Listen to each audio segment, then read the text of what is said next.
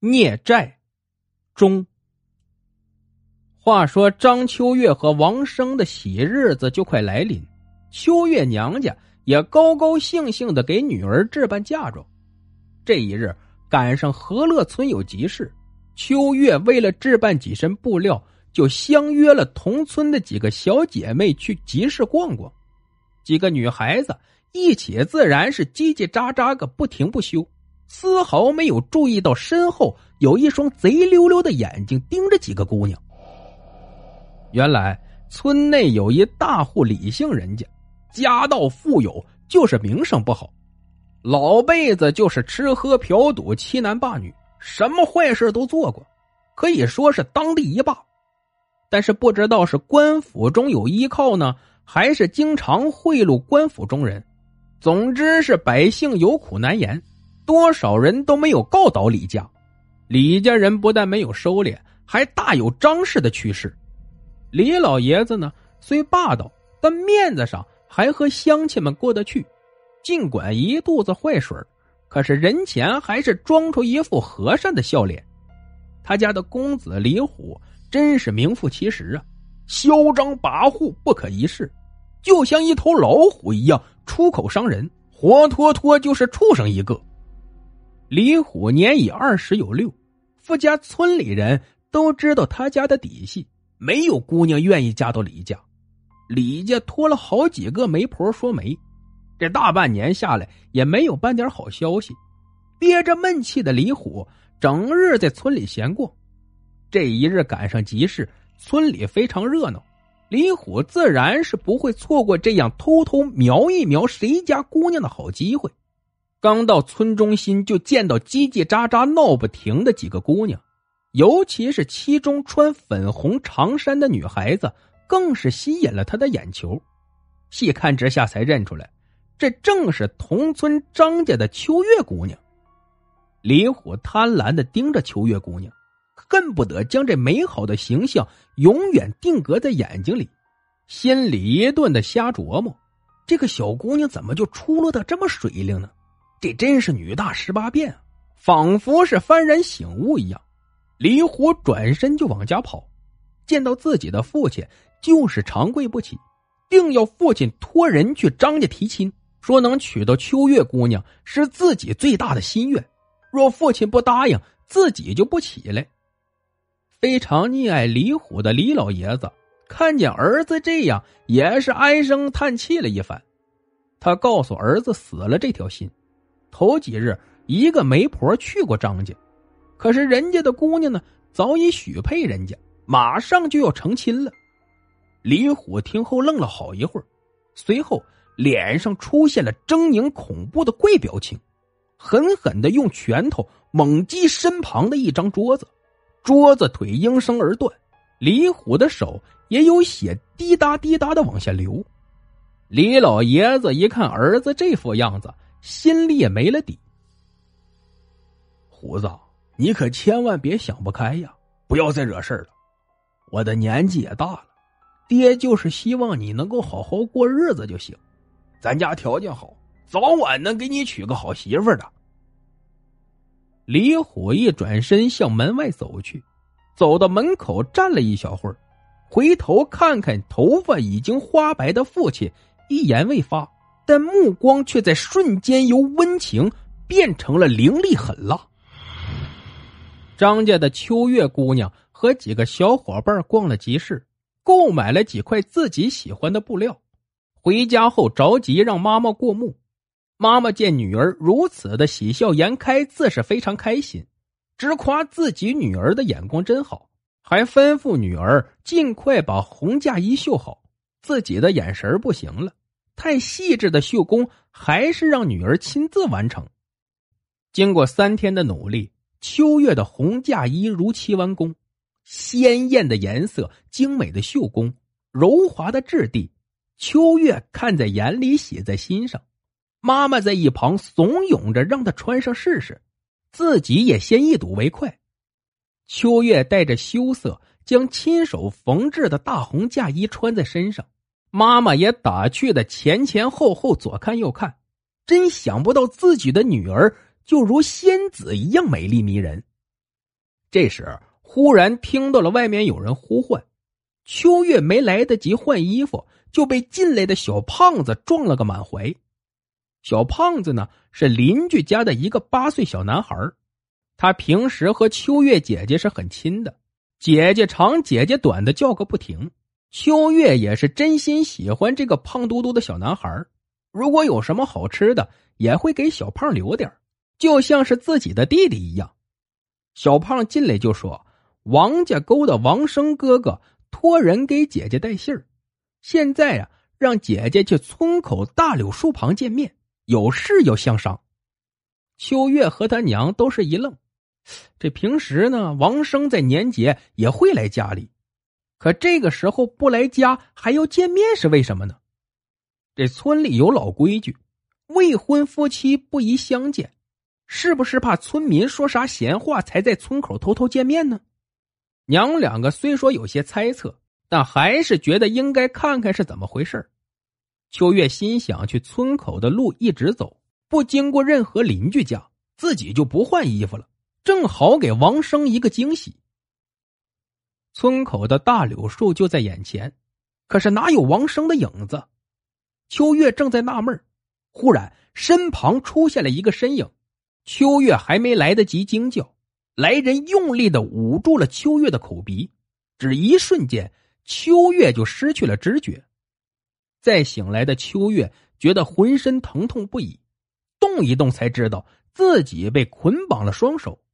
此时。自己正侧卧在一张床上，昏沉沉的睁开了双目，心里顿时一凛，自己这是身在何处啊？静了一会儿，才想起来自己不是去见王生了吗？可自己怎么到了这个陌生的地方？一连串的问号让秋月心中升起了不祥的预感。再看看面前的房间，装扮的就是一个新房子的样子，自己躺着的床上也是红色的被褥。这可是演的哪一出啊？哼，你醒了，我的娘子。猥琐的男声让秋月吓了一跳，定睛一看，才认出来，刚进来的男人正是人见人恨的李虎。虽说一个村远远看见都绕着走，但是秋月还是认得他的。这时，李虎满脸堆笑的坐到了床边，伸手拍拍秋月的后背。假惺惺的说：“哼，秋月妹妹，自从见到你呀，我对你是一见钟情啊！我都对天发誓了，只要你答应嫁给我，我就洗心革面做个好人。”秋月的心一阵翻腾，就是呕吐的感觉，真想大骂他一顿，解解心中的晦气。但是秋月呢，更是个聪明的女子，好汉不吃眼前亏。现在这种情形激怒他，自己得不到半点好处，所以自己只是闷闷的不作声，在心里合计着怎样对付这个赖皮狗。李虎见秋月不语，心中甚是欢喜。秋月呀，原谅我对你这样，我知道只有生米煮成熟饭，你才会真心的和我过日子，我也是迫不得已，谁让我是真心喜欢你呀。看看这屋里的布置，就算我们的洞房了，你还挺有先见之明的，自己竟穿着嫁衣来了啊！呸！该天杀的败类！秋月心里骂了无数遍的畜生，可是秋月更知道这个时候需要智取，硬碰硬只能让事情向不可控制的方向发展。秋月假意迎合的说。你有结亲的心也不能硬来呀！我好歹也是定过亲的人，你要想提亲，得让我家退了以前的亲事再说。我虽说不是嫌贫爱富的人，可是家境好一点也是优势啊。再说你的样貌也不差，就是……李虎一听这话，真的是喜出望外，连忙问道：“秋月妹妹，你想要说什么？尽管讲。”秋月接着说。就是不太懂怜香惜玉，怎么这样对人家呀？李虎听着秋月娇滴滴的声音，心都碎了，赶紧吩咐下人解开手上的绳索，摆上好酒好菜，搀扶着秋月入座，席间，秋月一杯杯的敬酒，不觉中李虎多贪了几杯，带着三分醉意，伸手来搂抱秋月。秋月顺手抄起桌上的烛台，拼尽全力砸向李虎的头部。李虎一歪脑袋，烛台砸到了他的肩膀上。李虎的身躯像一堵坍塌的墙，仰倒在地，拽的桌子哗啦啦倒地，一桌子的饭菜洒得满地都是。秋月顾不得许多，赶忙用手推门，打算逃出虎口，无奈门被从外面反锁着，无论秋月怎样用力拍打，都纹丝不动。这时，李虎从地上慢慢爬起来，嘴角渗出几滴鲜血。整个面部都狰狞可怕，这时的他醉意全消，眼神中充满狼性的光芒，让秋月觉得瘆得慌。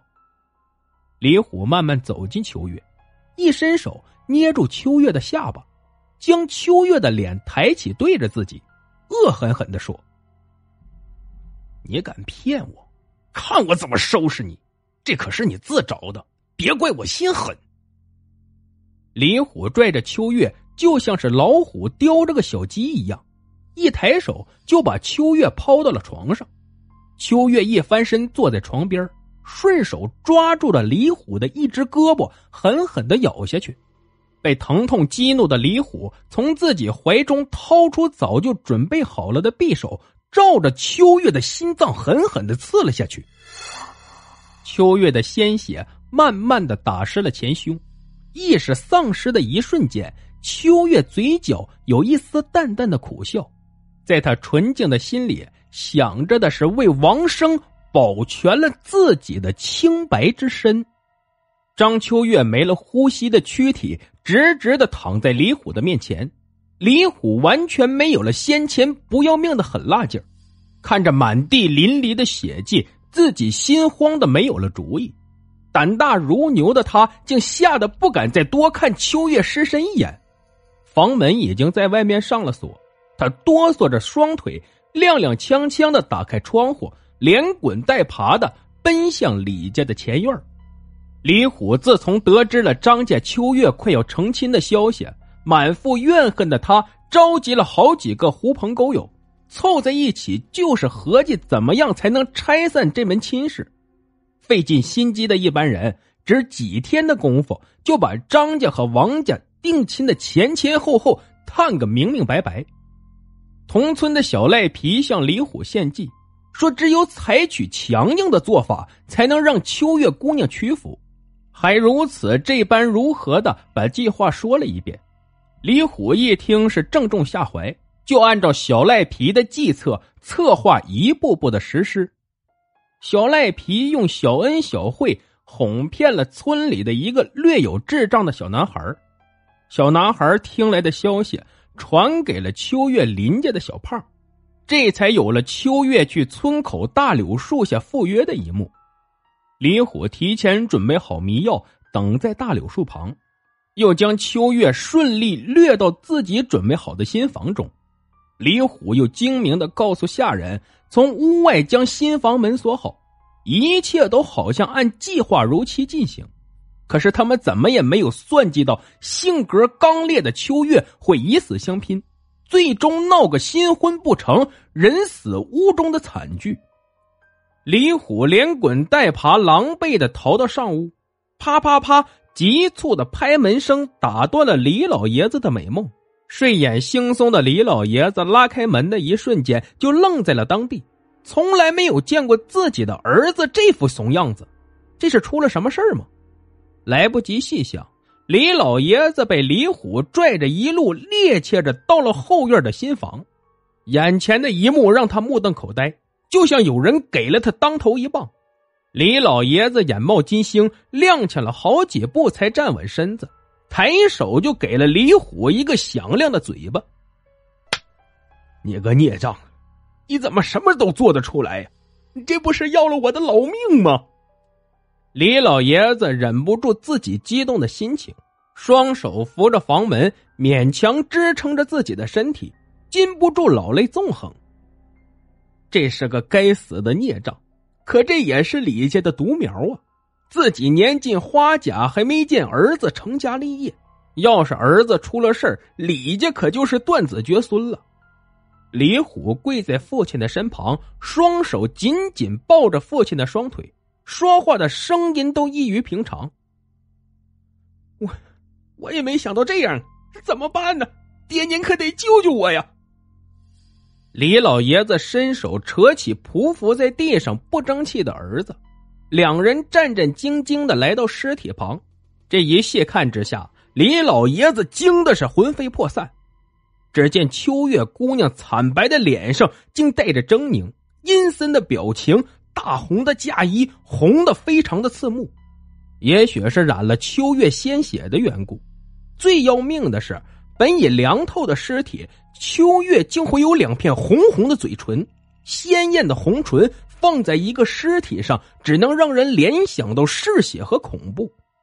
李家父子看着看着，觉得脊背都发凉。还是李老爷子经得多，见得广。他听老辈人说，冤屈而死的人死前穿着红衣服，就会阴魂不散，缠着杀害自己的人。直到报仇雪恨，让害人者不得好死，不得超生。虽说都是听来的传说，但是看到秋月尸体的一刹那，李老爷子相信了这个说法。秋月诡异的面部表情、鬼魅的红唇，都让自己不寒而栗。幸亏自己还有几个懂得阴司的朋友，这个时候得赶紧去请几个有道行的人，把秋月的尸体好好处理一下。以绝后患，李老爷子心里打着自己的算盘，并迅速的付诸了行动。满腹冤屈的秋月就这样被连夜埋到了四方顶子山的半山腰。阴阳先生还专门设置了石头阵来镇压住蠢蠢欲动的阴魂。一切布置得当后，李家父子用重金封住了所有知情人的嘴。该事件后，李虎竟收敛了虎狼脾气，一改往日纨绔子弟的做派。也许是为了撇清和秋月失踪的关联，李家重金托请媒人为儿子提亲。李虎呢，也不再挑肥拣瘦的拿五做六。在秋月失踪不足一个月的时间，李虎就和距离和乐村八十里外的刘家女子定了亲。并马上进入了谈婚论嫁的实质性程序。张秋月的妈妈看着女儿穿着嫁衣就出了门，心想这个孩子也够不靠谱的。幸亏自己家去村口不经过其他的邻居家，要不还不叫村民笑掉大牙才怪。这女儿已经走了大半天还没回来，张妈妈心里着急，就自己到村口来瞧瞧，可是什么也没看见。他就急急的回了家，到村西头找回来帮工干活的秋月爸爸。张爸爸不满的问：“什么事儿啊？还不说？我这帮人家忙呢，你看看多不好。”秋月不见了，我也不敢张扬啊。你说会不会有什么事儿啊？张妈妈把事情的来龙去脉和张爸爸说了一遍，老两口也猜不出个子午卯酉。只能匆匆的赶往山对面的亲家，见了王生的面，要好好问问到底是怎么个情况。到了王家沟的亲家院里，已经是下午四点了。王生满脸诧异的迎了出来，看见王生这个模样，张家父母心都跳得异常了。张妈妈顾不上和亲家打招呼，就大声的问王生：“生子，你把秋月叫出去有啥事啊？他现在去哪儿了？”怎么没看见在你家里啊？这是玩的哪一出啊？一连串的问号让王生是丈二和尚摸不着头脑，这是哪儿跟哪儿啊？自己怎么都听不明白呢？张妈妈把事情完整的叙述了一遍，王生及其父母都傻了眼。王生从一大早到现在一直在家里，根本就没有出门，这件事情可真是奇怪了。两家人左思右想。也可能是小姐妹们的恶作剧，眼看着秋月就要成亲了，大家拿她取取乐子，也许一会儿自己就回家了。如果是这样呢，也算是好事就怕这实在是不敢胡思乱想了。亲家一家人坐不住了，王生眼里的急切让人看了都心酸。五个人简单的吃了口饭，就马不停蹄的继续翻山越岭。回到张家已经是晚上九点了。这村里很多人家都熄了灯，五个人分头在不同的村路上寻找，都不见秋月的踪迹。一个活生生的人就这样凭空消失了。这是一个难熬的夜晚，张家夫妻及亲家都是一夜无眠。四个老人看着王生血红的双眼，都是心疼百倍，竟说不出半点安慰的话来。五个人又把事情的始末仔细的推敲。王生猛然醒悟，去找邻居的小胖问问，结果是小胖听了小伙伴小林子告诉自己的。因为自己喜欢秋月姐姐，才乐颠颠的来送信。五个人又找到了后屯的小林子家，这是一个七岁的男孩，略有智障，不是太精明的孩子。问他时，他就说是有一个高个子的男人让他这么说的。至于那个男人是谁，长得什么样，根本就说不清楚。急得王生满面怒容，小林子吓得藏在父母身后不出来。小林子父母也鸡头白脸的不情愿，说他们几个大人把孩子给吓着了。王生捂着脸蹲在地上，一双大手捂不住两行清泪。四个老人看在眼里，痛在心里。老天不负有心的人，王生在和乐村一待就是二十几天，每天他都在观察着村里的人，尤其是远远瞄着小林子。有一天。发现小林子看见一个高个子男人很亲热的样子，而那个男人却丝毫也不理睬。这按理说，像小林这样的孩子是不会主动找陌生人的。这引起了王生的警觉，一路偷偷的跟踪。王生发现这个男人进了李虎的家，